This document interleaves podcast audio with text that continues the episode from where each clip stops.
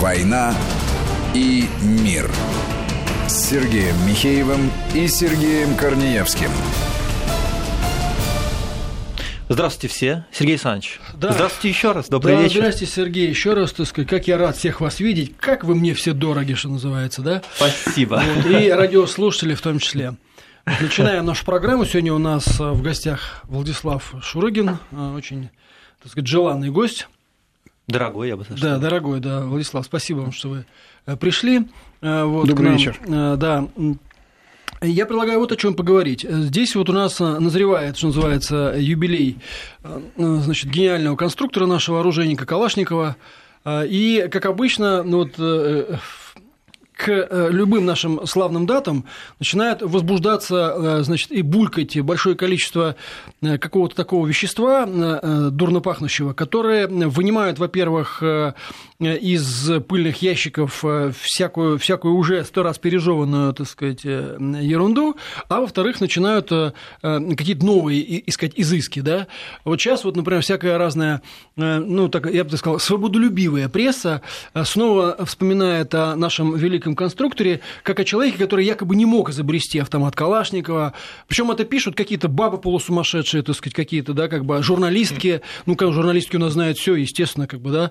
Вот. И просто люди, которые вообще не при делах, да. Я никого не хотел обидеть, не дай бог, так сказать, я очень хорошо отношусь к женщинам, но есть полусумасшедшие бабы, это объективно, А, вот, как известно. Э, Но э, здесь-то э, я как политолог вижу в этом э, заход понятный. Э, Им очень не нравятся любые наши достижения, любые наши успехи и любые наши, ну, скажем так, ну, символы, символы нашей победы. И они в зависимости от э, дат начинают эти символы обливать грязью. Вот, но... Десакрализация, да? это же Десакрализация. прием да. Им, им важно вот что показать, что вообще у нас ничего вообще не было, никаких успехов, ничего мы не умеем, абсолютно, и ничего святого у нас не было. А вот они, ну и там вся вот эта тусня, как бы все, что с ней связано. Но к вам, как военному эксперту, я хочу как раз обратиться э, такой смене политизированной, но более конкретной темы. Все-таки автомат Калашникова, юбилей, э, значит, его конструктора. Вот э, что здесь, э, э, что здесь, так сказать, э, что здесь может вызывать сомнения или, грубо говоря, как нам, как нам с этим бороться? Вот с этим бесконечным, и же вот оно периодически всплывает, вот эти инсинуации насчет того, что это все не мы, или это все не он, или там был какой-то коллектив конструкторов огромный, или это все мы слезали с этой вот известной штурмовой, так сказать, винтовки. Штурмгевер Да, 44. штурмгевера, как бы, да, вот этого самого немецкого и так далее, и так далее. Ну, во-первых, конечно, самый лучший, самый лютый такой батхерт на тему Калашникова, он недавно возник о том, что Калашникова вообще не был, настоящий Калашников сгорел в танке. Да вы что? Да. Да а тот, кого предъявили, это вообще неизвестно кто. Это, видимо, вот злобный заговор ЧК, чтобы вот немецкое Гыбни. изобретение, да, вот как бы выставить в виде некого такого русского левши, которого никто вообще не знает, откуда он не взят. Но это вот из раздела фоменковской истории, ну так, если брать. А, Конечно, еще одна вещь, которую надо ну, в этом случае добавить, кроме того, что хочется вот все это массово замазать грязь, еще очень сложно признать, что народ что-то может. Вот просто, что простой человек из народа, без высшего образования, такой левша, и изобрел. Потому что половина вещей, которые пишутся о том, что она начинается с того, что у Калашникова не было никакого образования. Вот с этого вот, это первая фраза. Что этого не мог человек сделать, потому что у него не было У образования. него не было стэнфордского диплома. Ну, а это вообще, то есть он еще английский язык не знал, что, А, ко кстати, всему прочему, он же да. представитель русского народа еще. Ну, это, это уже клеймо. Но он Это даже уже школу- Русский клеймо. народ Он не же может- школу бросил, Не может же ведь Сергей ничего, Александрович, абсолютно. А Если что- брать уже все-таки переходить э, к конкретным вещам, то, э, конечно, такие, такие споры будут вестись вечно э, в такой абсолютно маргинальной среде, которая вообще не имеет никакого выхода наружу. И эта среда, в принципе, все время сужается. Она э, сужается, потому что людей, которые так или иначе связаны с оружием, их вообще десятки миллионов, не только у нас. И, э, кстати, дискуссия по Калашникову, что характерно, идет только у нас в России.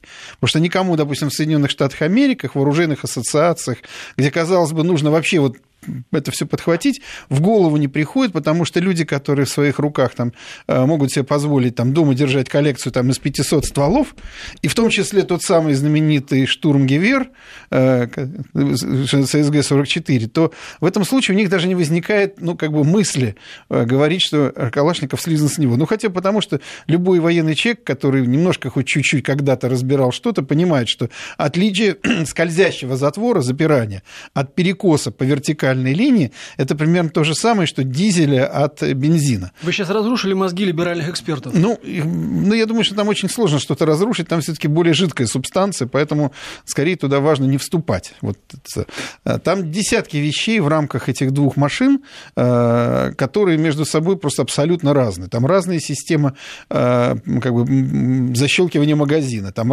самое главное, там разные системы ударно-спусковой механизм, что, кстати, очень чрезвычайно важно, потому что отечественный ударно-спусковой механизм Калашникова, он фактически неубиваемый, он переносит любую грязь, он все это переносит, в то время как у Штурмгевера он очень капризный и требовал всегда очень высокой, так сказать, подготовки его обслуживания. Там совершенно другой газоотводный принцип.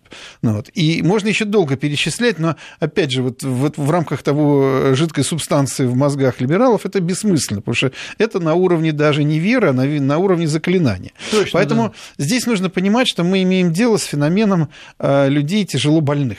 И доказывать им, что Калашников это Калашников, а, а Штурмгевер это Штурмгевер, это совершенно бессмысленно. Да, их профессия ненавидеть Россию, как да. бы они ненавидят как могут. А здесь просто по любому нужно... поводу втирают, втирают, так сказать, ахинею. Ну, я просто сейчас, угу. я, я, да. так сказать, это самое.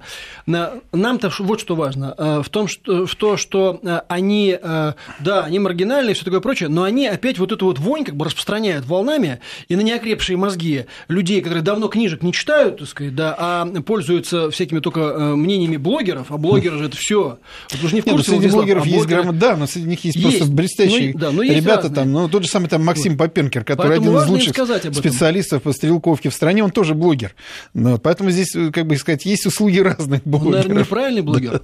Ну, да, и у них неправильный Правильный нет. блогер, да, да, у них да. неправильный. Я просто сейчас я дам продолжить, я хочу э, на вашей мысли заостриться, это важно. Э, у нас вот для этой тусовки, которая вот она все ставит под сомнение, думающие люди, так сказать, со светлыми лицами, для них крайне важно мнение э, западных экспертов, аналитиков и прочего. Вот то, что вы сказали, это очень важно. Эта дискуссия по поводу автомата Калашникова не ведется ни в Америке, ни в Европе, нигде бы то ни было еще среди людей, разбирающихся в оружии, а ведется, возникла она только в России, причем в России России вот постсоветской, когда это просто э, оказалось выгодным с политической точки зрения. Есть еще один интересный деталь. Опять же, те, кто пытается это обсуждать, забывают о том, что Калашников это был не упавший с неба некая такая э, космический подарок, а это был результат очень большого, долгого, в несколько лет конкурса. И система Калашникова была не единственная в этом корпусе, конкурсе. Как было, на э, конечное испытание было выведено три системы.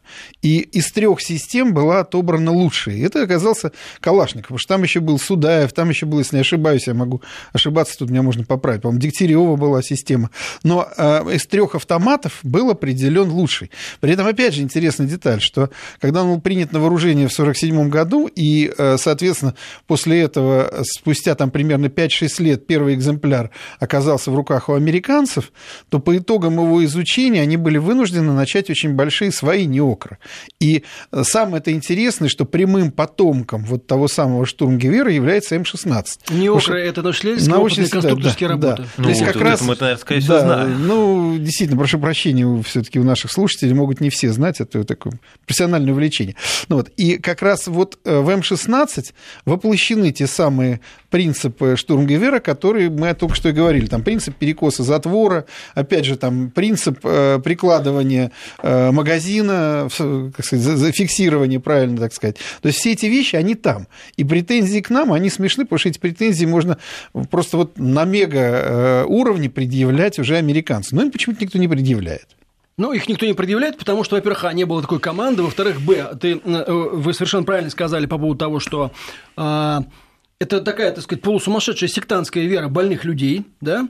Ну, то есть, если это провокаторы, то им невыгодно привлекать к этому внимание. А если это больные люди, каковыми являются огромное количество этих убежденных в неспособности нашего народа ни к чему, то им тоже доказывать совершенно бессмысленно, потому что они и автомат Калашникова в руках э, не держали, скорее всего, не разбирали, никогда не собирали. А уж там про штурмгевер и, и говорить, так сказать, не приходится. А уж что-нибудь почитать, ну это извините. А самое главное, в архивах э, наших НИИ, где работали немецкие специалисты, они, в общем, сохранили все их документы, записки и прочее. И тот же самый Шмайсер, которого э, пытается сделать отцом Калашникова, он вообще не работал по этой тематике, что интересно. То есть он работал по совершенно другим направлениям, он к этому не имел никакого отношения, и его как бы очень короткое пребывание э, в Советском Союзе, оно не отметилось вообще не появлением никаких э, образцов оружия. То есть мы ничего не можем с ним связать. Это не значит, что он плохой был оружейник. Он, возможно, был оружейник хорошим, но еще ведь очень много играет сама школа, потому что школа начинается с, ну, даже, ну, как вам объяснить, даже со своей эстетики. Вот если взять,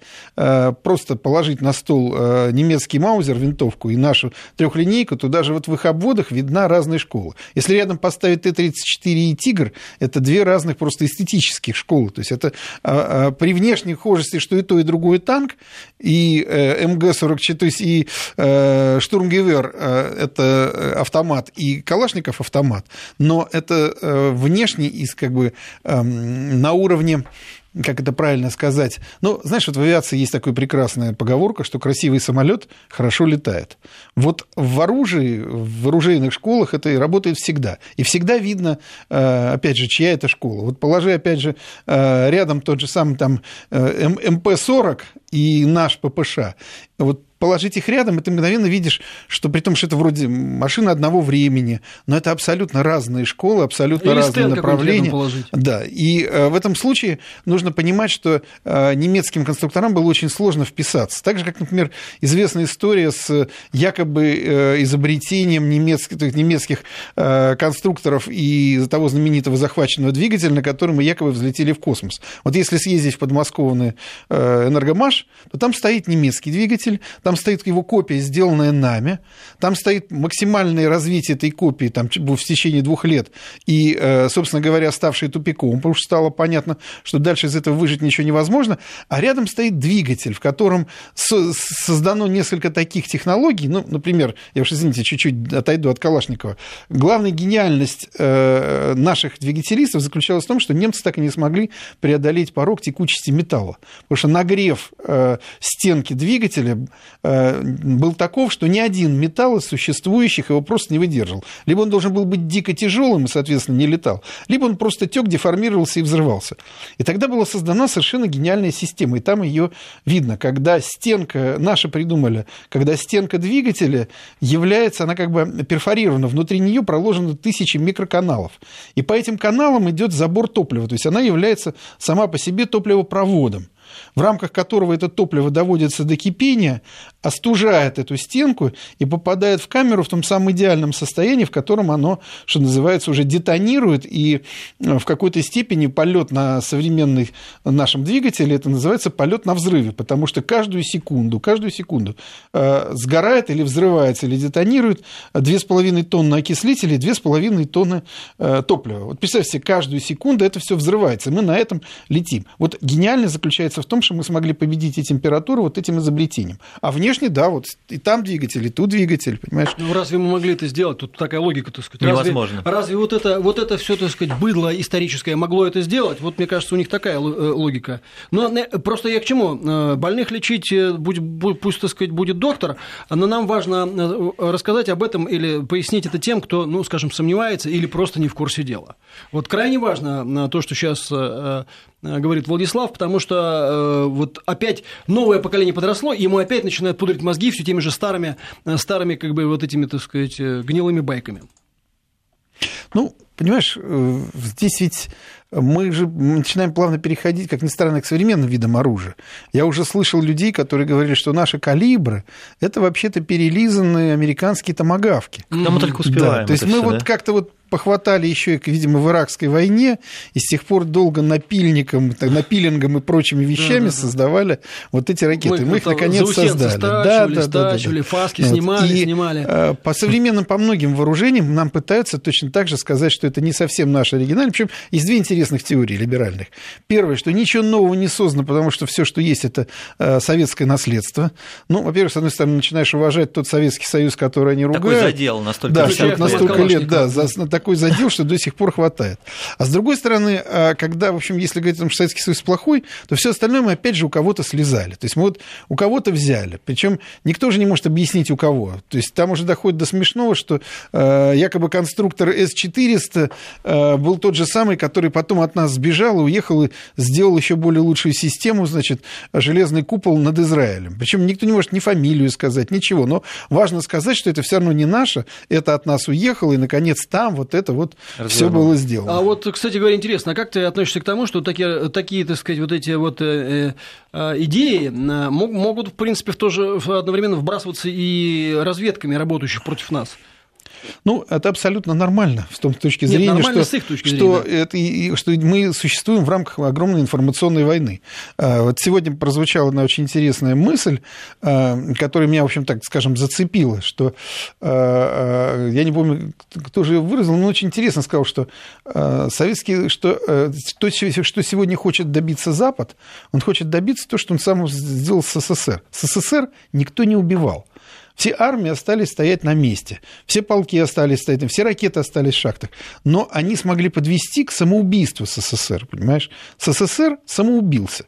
И сегодня по отношению к России, когда действительно у нас есть мощная армия, у нас а, во многом восстановили свою не только силовую, но и как бы а, даже, ну что ли, а, систему глобальных своих интересов мы и только не вернулись, то на этом этапе извне нас сокрушить невозможно. И делается все для того, чтобы подвести Россию по тем же самым лекалам, вот к тому самому самоубийству, которым когда-то покончил Союз. И вот в рамках этой войны, в рамках вот этой громадной лжи, помнишь старую сказку, когда э, мы все в детстве читали, точнее в юности, ну, как в школе читали про, э, как, про черное сердце, когда вот нужно было остановить э, сердце, чтобы замерло время. И вот нужно было рассказывать как можно больше плохих историй, чтобы вот человек, вот, вот это сердце, не выдержав этой боли, остановилось. Вот нам пытается остановить вот это наше сердце. А сердце это наше, это история, это наша этика, это наша эстетика, это вот все то, что есть э, как бы внутренний двигатель э, и любого сердца, и макросистемы под названием России.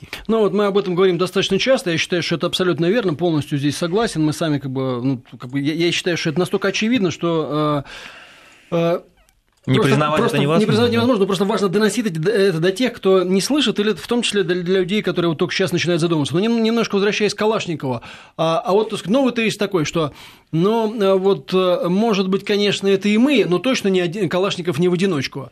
А, ну, на самом деле, мы никогда этого не скрывали. Сам Калашников в своих еще самых старых мемуарах он перечислял э, целый список и не только конструкторов, но даже мастеров, которые э, вот своими руками, будучи такими действительно э, такими военными, как бы левша, левшой в военном производстве, помогали ему, давали советы, доводили, и за Калашником всегда стоял коллектив. Он не одиночка, у нас никогда не было идеи сделать из Калашникова одиночку. Более того, э, система Калашникова, она всегда была окружена такой как бы творческой атмосферой. Мы все время меняли в рамках все с той же существующей системы, мы меняли какие-то вещи и создавали принципиально новый класс. Мы перешли с АК-47, мы потом сделали там АКМ. С АКМ мы перешли на АК-74. Сейчас мы перешли на АК-12. Это вообще уникальная система. То есть, казалось бы, сам принцип вот этой абсолютной надежности не меняется, но с помощью современных исследований вот этих уже новых групп, Калашникова нет, а люди, конструкторы и такие подвижники, они работают, мы создали систему, которая фактически дала нам очень очень высокое качество оружия и в какой-то степени превосходство над существующими образцами. Потому что теперь Калашников внешне тот же самый, но, например, у него теперь вывешенный ствол. Что такое вывешенный ствол?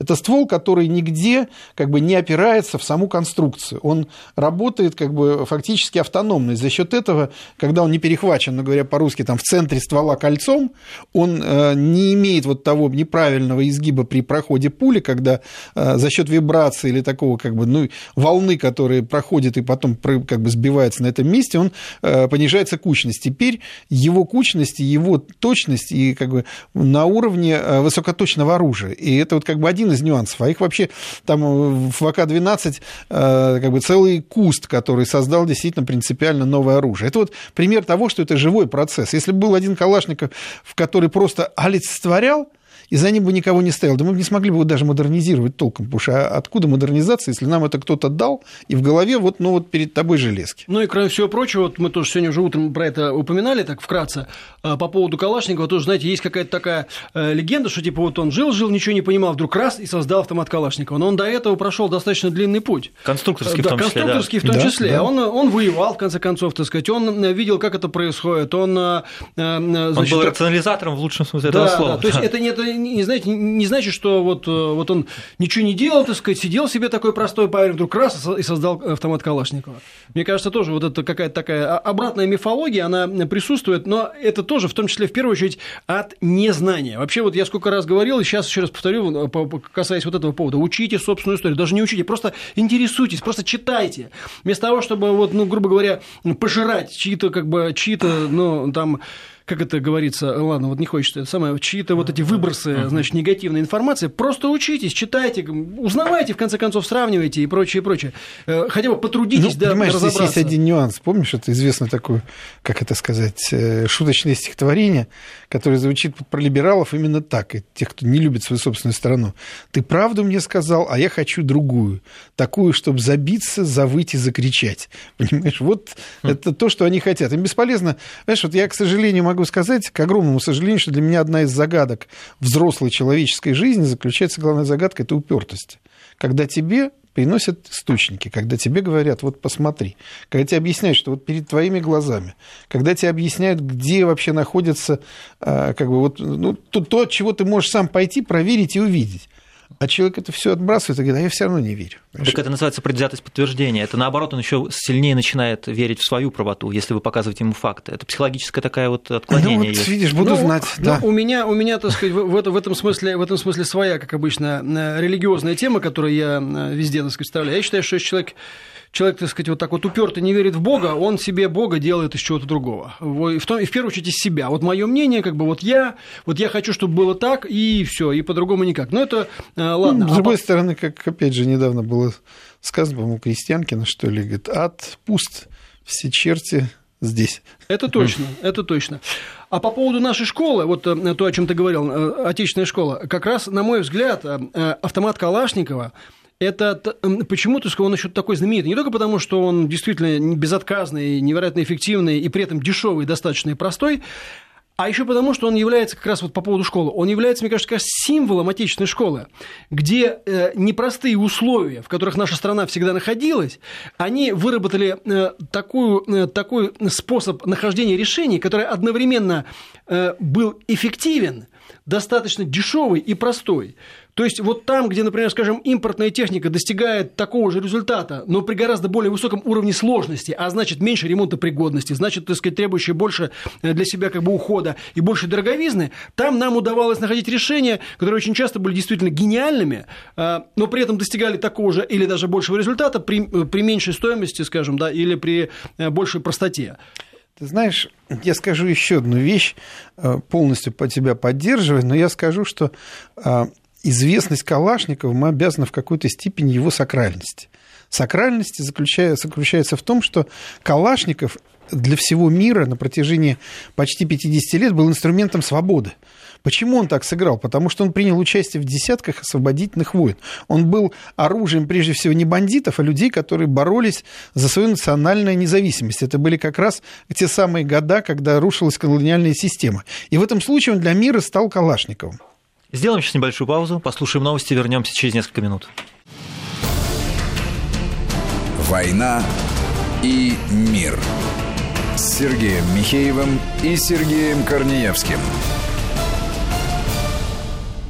и мы вернулись в эфир, у нас Владислав Шуригин в гостях. Да, Владислав. Ну а теперь вот вторая половина часа, просто э, чтобы закончить с Калашниковым, слава великому конструктору, как бы и нашей конструкторской школе, и э, поддерживать это э, необходимо, важно. И важно знать, мы здесь не пытаемся никакой переубедить, просто на самом деле очередная, очередная тут, ну, наш славный юбилей, он породил очередную, так сказать, волну попыток его очернить, поэтому важно еще раз повторить то, что для специалистов известно, но неизвестно для тех, кто не в курсе. Опять же, вы знаете, такая штука, вот Э, я считаю, что надо снабжать аргументами э, наших сторонников. Потому что очень часто им начинают тыкать там в лицо какую-то ерунду вот, полную. Я считаю, что надо снабжать аргументами, и это полезно.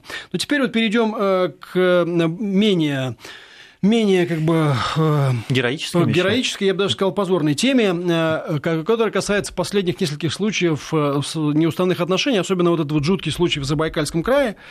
Я-то вот когда-то служил срочную два года солдатом, прекрасно знаю все, начиная там от землячества и заканчивая дедовщиной неуставными отношениями, как бы даже не хочу вспоминать или рассказывать про это, про это дело, но смысл не в этом. Казалось вроде бы, что удалось серьезно вот с этой ситуацией как-то разобраться. И действительно, э, насколько я понимаю, положительные, положительные результаты были. И вдруг вот э, все равно э, сейчас, вот, э, сейчас так сказать, целый ряд таких случаев, особенно вот этот вот зверский совершенно случай в Забайкале. Ну, понимаешь, здесь действительно нужно, э, подходя вот к этой ситуации, все-таки разделить э, два близких, но тем не менее очень далеких друг от друга явления. Мы действительно победили дедовщину. Дедовщина, поскольку ты служил, ты отлично знаешь, дедовщина – это система, при которой э, люди, которые отслужили больше, автоматически становятся, э, как бы им получают привилегии и возможность э, как бы командовать, управлять, заставлять э, тех, кто подслужил меньше. Даже если они физически слабее? Да, в этом случае да. это не играет никакой роли. Да. То есть здесь построено исключительно вот на этом. И действительно абсолютно какой-нибудь э, слабый с комплексами дед может совершенно спокойно издеваться над целым подразделением или там целой группой людей, которые пришли позже него Я служить. Да. И это возводилось в ранг закона. Сейчас этого не существует, потому что в рамках службы одного года, а все служат, приходят одним призывом, одним призывом уходят, это уже сделать невозможно. Ну, просто физически. Можно, конечно, придумать... Слушай, я даже не в курсе. То сейчас вот эти призывы не пересекаются? Они пересекаются, но они пересекаются фактически пришел-ушел. То есть там нет такого, э, опять же, если взять вот этих всех погибших, то это люди, которые пришли с ним вместе. Там одного нет призыва. Одного призыва. Там Значит, нет это не одна... дедовщина. Не дедовщина. Вот мы, а здесь мы имеем э, явление, встречу с другим явлением. Это неуставные взаимоотношения. Более того, если ну, как бы лечить одно лекарство, то есть э, одну болезнь лекарствами от другой, то ты получаешь прям противоположный эффект. Ведь неуставные взаимоотношения в этом случае включают в себя намного больше, целый как бы куст проблем. Ты только что, кстати, их Одну из них, например, напомнил, это землячество когда э, люди могут, опять же, даже вот в рамках той же самой дедовщины были еще землячества, когда земляки могли искусственно вычленить своего же земляка и поставить его вообще вне каких-либо, вне какого-либо контроля даже над дедовщиной. И э, при исчезновении дедовщины землячество остается. Но а, самым распространенным сегодня явлением, к сожалению, из таких отрицательных, это то, что на юридическом языке звучит как неправильно сформулированное чувство, то есть неправильно сформулированное а, командование. Тогда, когда э, люди, находящиеся по званию старше, начинают рассматривать свои права по отношению к другим военнослужащим как э, некое, некий абсолют, который должен выполняться вне зависимости от того... Ты имеешь в виду младший командный состав, сержантов? Не только. Вот в данном случае мы имеем дело, по крайней мере, по той, по той информации, которая сейчас уже озвучится официально, мы имеем дело с конфликтом солдата и офицера при котором, в общем, офицер, по многим как бы, тем данным, которые есть, он как раз перешел ту грань, которая определяет службу. Потому что неуставные взаимоотношения – это все то, что выходит за рамки взаимоотношений военнослужащих в рамках существующего устава, положений и всего того, что связано с правильным прохождением закона о службе. При этом э, странным образом иногда, э, ну что ли, жертвами неуставных отношений бывают не только солдаты. Очень часто это бывают офицеры. Более того, намного даже чаще сейчас, чем солдаты. Можно вспомнить, что два месяца назад был специальный приказ начальника генерального штаба, э, который требовал от старших начальников прекратить практику внеслужебных совещаний. Это была целая практика последние там, 2-3 года, когда считалось, что ну, вот показать, что вот мы хорошо служим, заключается в том, что там в 19 часов заканчивается рабочий день у офицера, ну, согласно вот уставов, наставлений там, и э, других документов, а его собирают на совещании часов до 22, песочат, выясняют, непонятно о чем говорят, и в 22 часа его отпускают, он прибывает домой, падает в койку, э, весь, мягко скажем, накрученный, а с утра, возвращаясь в подразделение, он как бы снова новой силой начинает объяснять личному составу, как надо правильно служить и Родину любить. Потому что с ним вчера точно так же вечером было. Он пытается себя этим защитить. И вот как раз от этого, в рамках, еще раз говорю, уже офицерских э, системы, в рамках этого было даже написан специальный приказ, который это все запрещал. Это вот про то, насколько сложно э, с этими явлениями бороться. Потому что э, не всегда люди грамотные. Допустим, назначили сержанта. Сержант, он мог хорошо служить. Но вот его назначили, он начинает из своего отделения делать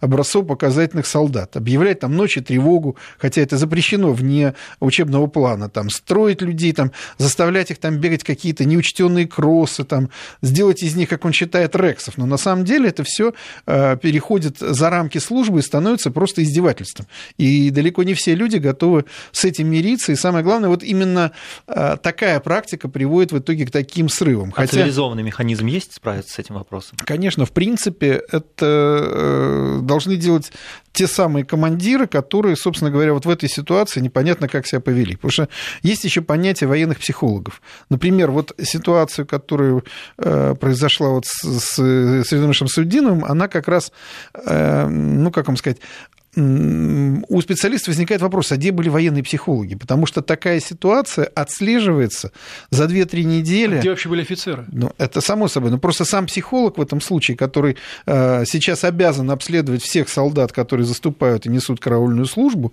раз в 3 месяца, такие вещи отслеживаются, и такое напряжение отслеживается просто, ну, не то что по щелчку пальца, но на раз. Это э, тест там, из 200-300 вопросов, он полностью выявляет всю склонность человека. Его в этом случае даже можно не ставить в караул, потому что уже заранее будет понятно, что он будет агрессивен. Это все вещи, которые э, сейчас выявляются. Кто проводил там эти исследования, как его тестировали, что они в рамках этого выявили, остается, конечно, вопросом. А осталось вот это вот, да, то есть я полностью согласен, я это и, так сказать, по своим этим годам э, знаю и помню. Вообще все зависит от командира, конечно. Как командир поставит, так оно и будет. Вот э, как и раньше так было, и в значительной степени сейчас, хотя, конечно, многое, как говорят, изменилось. Я сейчас вот только могу уже, так сказать, по, по разговорам об этом, э, об этом судить. Но вот э, я слышал, что позитивную роль сыграла как раз вот та ситуация, при которой, э, значит, ее радикально поменяли. Если раньше командиры должны были скрывать все инциденты, то сейчас, наоборот, вроде бы как их стимулируют к тому, чтобы выявлять. А вот не осталось такого, вот ты сейчас спросил по поводу психологов, да,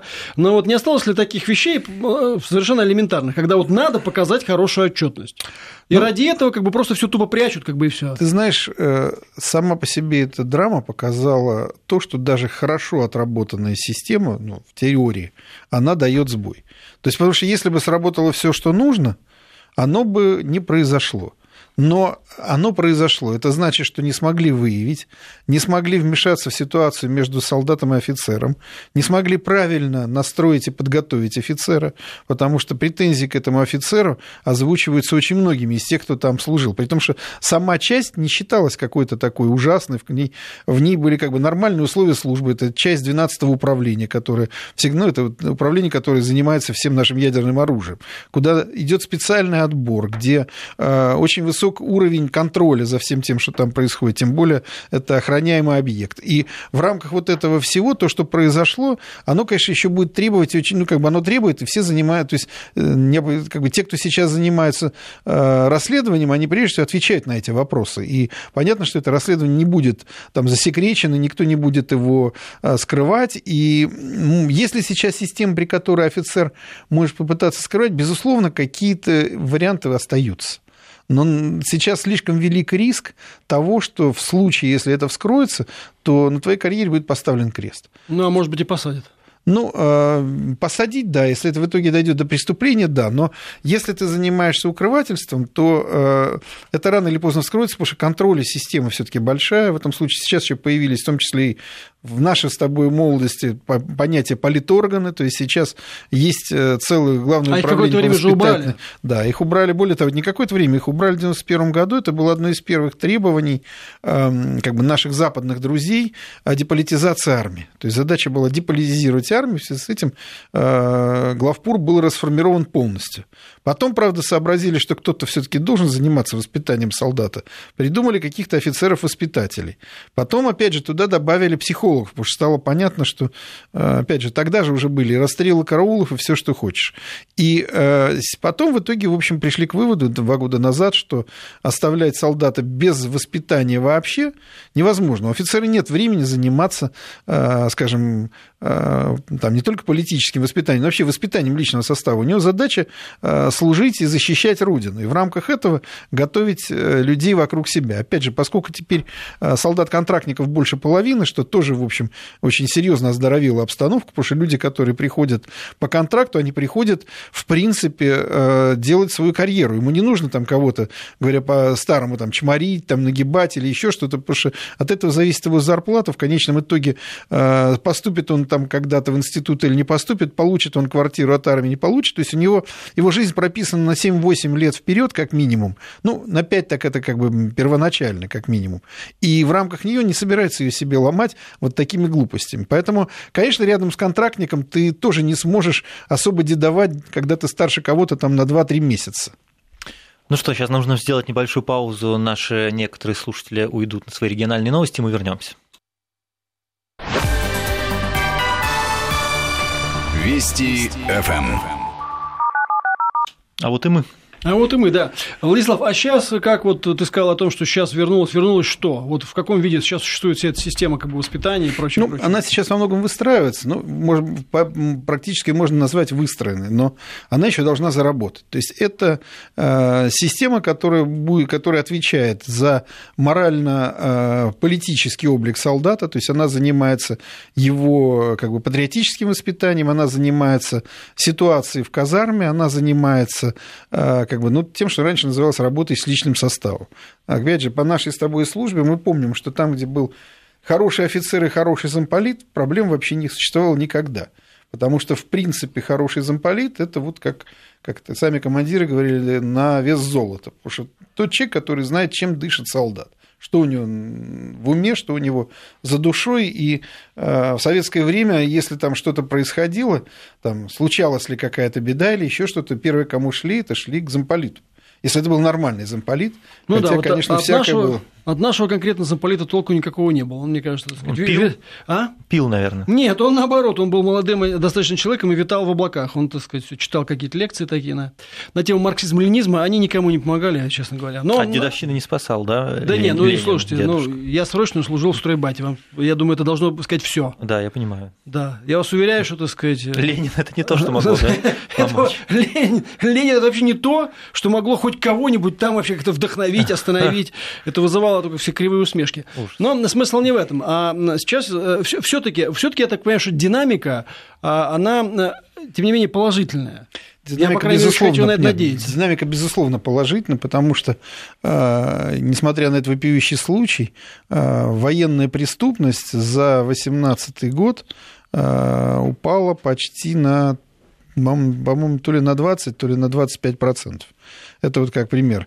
2019 год тоже идет снижение преступности, но опять же на фоне вот такой вот э, страшной драмы. Поэтому нужно понимать, что процесс этот непрерывный. К сожалению, этот процесс невозможно как бы э, знаешь, так вот закончить. Его нужно все время продолжать, это нужно все время держать руку на пульсе, нужно все время требовать от командиров всех уровней того, чтобы они этим делом, чтобы они занимались личным составом, воспитанием.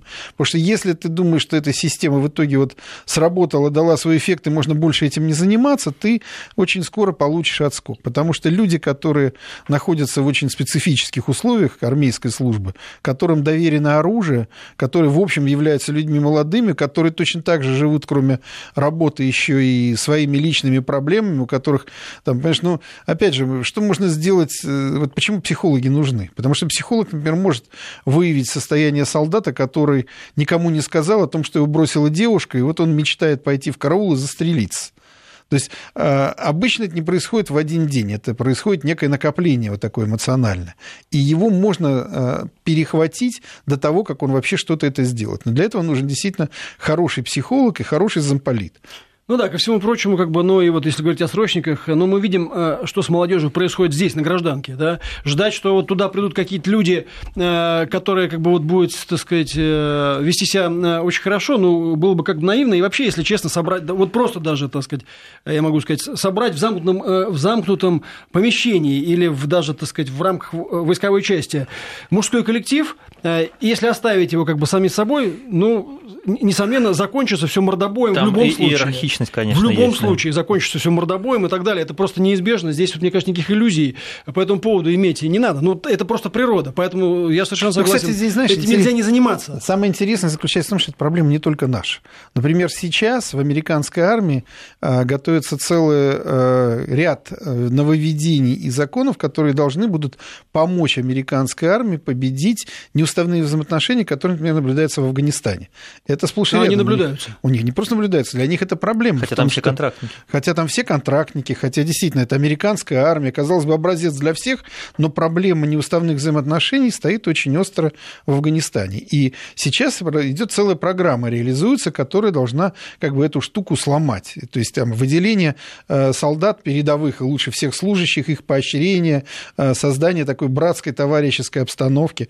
Такая же ситуация, как ни странно, но в мягком варианте существует и в израильской армии. Но там это как бы э, из другой области. Там все друг другу родные братья, э, сестры и двоюродные племянники. И в этом случае в рамках службы периодически, опять же, уходят э, неуставные взаимоотношения по принципу Моня, но в конце концов ты что-то сделал, или я твоему папе расскажу. Это тоже, в общем, не является, конечно, правильным и, может быть, анекдотичным, но это тоже пример неуставных взаимоотношений. И эта проблема ни одной армии мира до конца изжитой быть не может. То есть как только человек неправильно понимает свой воинский долг или свое место в военной иерархии, вот именно в этот момент начинаются те самые неуставные взаимоотношения, которые в итоге могут привести либо к несерьезной ситуации, когда надо будет просто, так сказать, э, вмешаться командиру, либо, если этим никто не займется, могут привести вот к такой драме. Ну и плюс моя излюбленная тема, вообще человеческую природу не надо романтизировать. Да, она, э, ну, мягко говоря, сложная. И ароматизировать не надо. Да, не надо. Она, мягко говоря, сложная, так сказать. И если ее э, вопрос в том, э, какие, то есть, грубо говоря, в каждом человеке намешано и огромное количество, ну, откровенного зла, но и в принципе есть потенция к, к добру. Вопрос в том, что вы поощряете, чему вы даете ход, а что вы ограничиваете. Поэтому, конечно, эта работа она должна просто вестись постоянно, и тем более, тем более в армии речь идет о том, что да, люди имеют доступ к оружию, ну и потом в конце концов у них перед ними стоят, они в экстремальном экстремальной ситуации находится постоянно.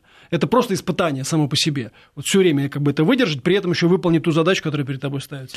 У меня, кстати, вопрос по поводу психологов. Вот я не в стройбате служил, я учился в военном университете Министерства обороны. Это такое мажорное заведение, но даже там, вот я не могу себе представить, чтобы кто-то пошел жаловаться психологу, я даже не уверен, у нас были они или нет, а, но это бы странно было воспринято. А вот вы говорите, это как будто бы вот этот момент, нет, вы как бы э, пропускаете, говорите сразу, психолог должен разбираться, но никто просто не пойдет ему ничего нет, рассказывать. Есть такая субкультура, грубо говоря, которая еще да. корнями уходит в криминальные Ребят, понятия, стукачество. Вот да, да, никто На самом не деле, никуда. это, система, как бы тут всем понятно, что армия замешана на том, что стучать нельзя. Это как бы всегда, везде и никуда не денешься.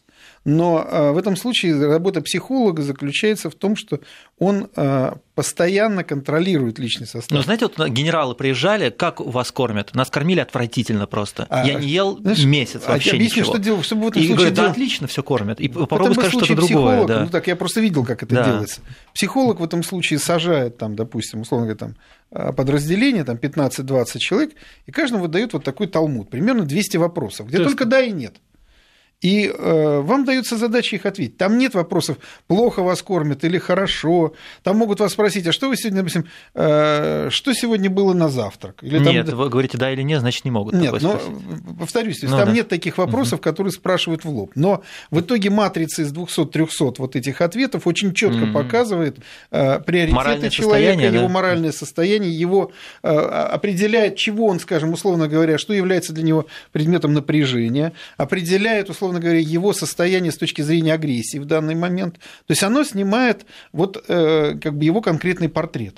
И если, скажем, все подразделение находится, ну, мягко говоря, в шоке, и понятно, что эта агрессия направлена, скажем, там, на командиров или на старослужащих, то психолог в этом случае, и, кстати, в 2000-е особенно это очень хорошо работало, в войсках я просто знаю эту практику, э, потому что я встречался вот с этими э, людьми, когда приходил и клал командиру на стол вот как бы результаты и объяснял, что товарищ командир, если ну, это не на уровне командира роты, у которого проходило, там командира полка, я объяснял, вы можете игнорировать, но в течение полугода у вас будет как минимум два трупа самоубийства. А он обязан доложить дальше по команде? Да, он обязан, безусловно. То есть он обязан был довести материалы свои до э, всех как бы, лиц интересующихся. И если командир в этом случае хватался как бы за, за голову и начинал понимать, что нужно что-то делать, то ситуация, ну, мягко скажем, как э, проблема снималась.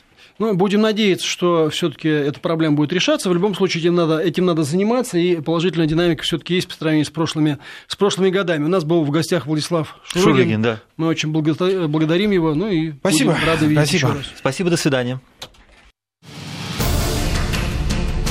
«Война и мир».